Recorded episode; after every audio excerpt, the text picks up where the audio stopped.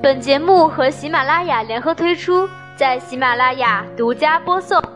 早上好，维他狗营养家的小伙伴们，欢迎收听今天的科普知识。减肥可以说是大多数人的终身事业。为了取得这个事业的成功，很多人不停地尝试各种办法，极端的、温和的、轻松的、困难的。有些在一段时间内确实有效，但是过不了多久，体重又回来了，甚至有时候还隐隐有超越从前的趋势。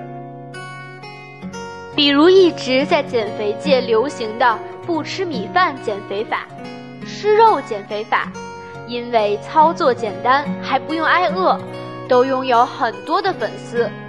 但是这种减肥办法真的靠谱吗？这次狗狗就和大家聊一聊。一，人体三大能量物质的代谢。要知道一个减肥办法的原理真相是否靠谱，首先我们必须了解一些人体能量物质代谢的知识。大家应该都知道，人体有三大能量物质：碳水化合物、脂肪、蛋白质。糖类可以直接转化成蛋白质和脂肪，蛋白质也可以直接转化成糖类和脂肪。但脂肪不能直接转化成蛋白质。碳水化合物是人体能量的主要来源。如果人体摄入的碳水化合物不足，那么就会开始动用身体的脂肪来提供生命活动所必需的能量。如果脂肪提供能量也不足，就会动用蛋白质了。不过在一般情况下，脂肪和碳水化合物承担了提供能量的主要任务。蛋白质虽然也可以提供能量，但它是构成身体及生命活性物质，也就是各种酶和抗体等的重要元素，并且它的含量有限，是身体最重要的健康基础，不应该作为能量来消耗。所以。三大能量物质在体内是有比例的，碳水化合物占总能量的比例最大，脂肪次之，蛋白质最少。给大家做一个形象的比喻，碳水化合物是现金，脂肪相当于存折，而蛋白质则是房子。当我们要买东西的时候，首先动用的是我们的现金。现金不够了，才会用存折；存折没了，才会去卖房子。当我们采取极端节食减肥的时候，现金没有，存折不够，只能拆房子来提供能量了。人们意识到节食减肥对身体危害太大，所以开始寻找稍微温和一些的方法。如果想要动用存折，那么就只能控制手上的现金，那是不是控制碳水化合物的摄入就能促进脂肪的分解呢？于是就诞生了生酮饮食法。二，生酮饮食的真相。第一个我们要说的就是什么是生酮饮食。生酮饮食是一个脂肪高比例。碳水化合物低比例，蛋白质和其他营养素合适的配方饮食，因为在执行这种饮食期间，身体会产生一种叫酮体的物质，生酮饮食由此得名。普通的均衡膳食模式中，碳水化合物供能占总热量的百分之五十到百分之六十，脂肪。占百分之二十到百分之三十，蛋白质占百分之十到百分之十五。生酮饮食模式中，碳水化合物供能仅占总热量的百分之四到百分之十七，脂肪占百分之六十到百分之九十，蛋白质占百分之六到百分之三十五。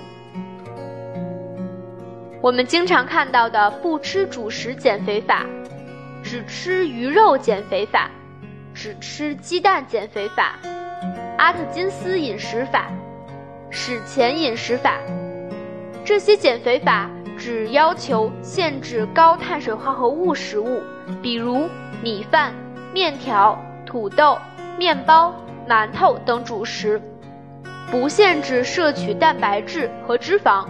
比如肉类、坚果、奶制品、鱼、鸡蛋等，都或多或少有生酮饮食的影子。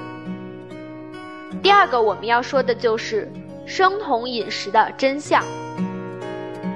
生酮饮食刚开始出现的时候，可不是为了减肥，它是为了治病而来。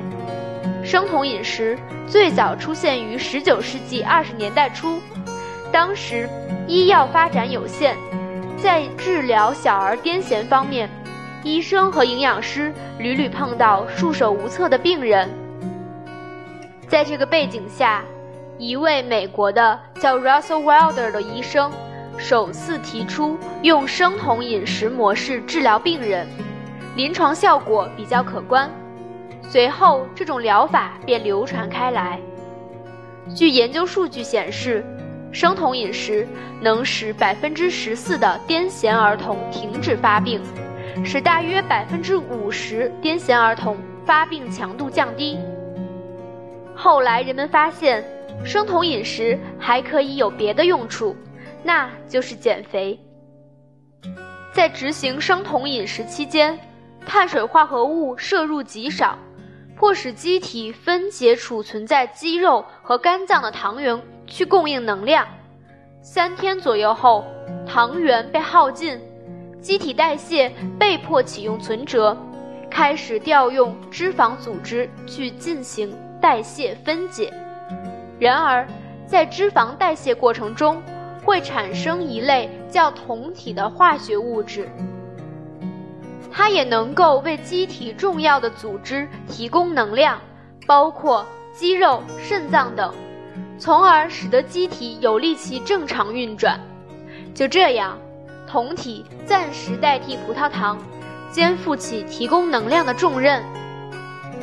但是，这些酮体其实是脂肪不完全分解的产物。在碳水化合物摄入不足的情况下，脂肪是很难充分分解的，由脂肪酸变成酮体，只能释放较少的能量。所以，为了获得足够的能量，人体只能大量分解脂肪，这也是生酮饮食能够大量分解脂肪的真相。但是，酮体在身体中含量过多是会中毒的。人体为了消耗这些酮体，防止它们过度聚集，只好分解身体中的蛋白质来与其反应，这也间接加快了身体中的蛋白质的消耗。因此，采用生酮饮食时，碳水化合物摄入不足，即便摄入较多脂肪，身体内的脂肪仍然快速分解。虽然也摄入了较多的蛋白质，但是身体却无法充分利用它们。体内的肌肉也在缓慢分解减少，多管齐下，人的体重自然能很快减轻。也就自然引来了大批减肥者的追捧。说完了生酮饮食的真相，下面第三个，我们来看一看生酮饮食的三大健康风险。第一个风险，引起酮中毒。在脂肪代谢过程中会产生酮体。酮体在血液中过量蓄积，就会引起酮中毒；轻则出现恶心、呕吐、呼吸带烂苹果的味道、头痛、头晕、嗜睡等情况；重则出现脱水、昏迷、大脑缺氧等现象，甚至危及生命。第二个风险，造成营养不良。碳水化合物类食物严重摄入不足，食物种类单一，蛋白质、脂肪以外的一些营养物质比如部分维生素、纤维素、矿物质等的摄入大大降低，这就势必会带来饮食不均衡、微量营养素缺乏的风险。如果长期保持而不及时纠正，就会出现严重的健康问题，比如引发便秘、营养不良等。第三个风险，引发脑损伤。当进行生酮饮食减肥，碳水化合物作为血糖的主要来源，因摄入大大减少，血糖水平也会随之下降，这就导致了容易出现头晕、眼前发黑、出冷汗、乏力等低血糖反应。而低血糖情况严重时，甚至会使脑细胞受损，造成不可逆的脑损伤。生酮饮食是把双刃剑。有利也有弊，对于减肥困难人士来说，在专业人士的监督下，也许可以短期尝试一下。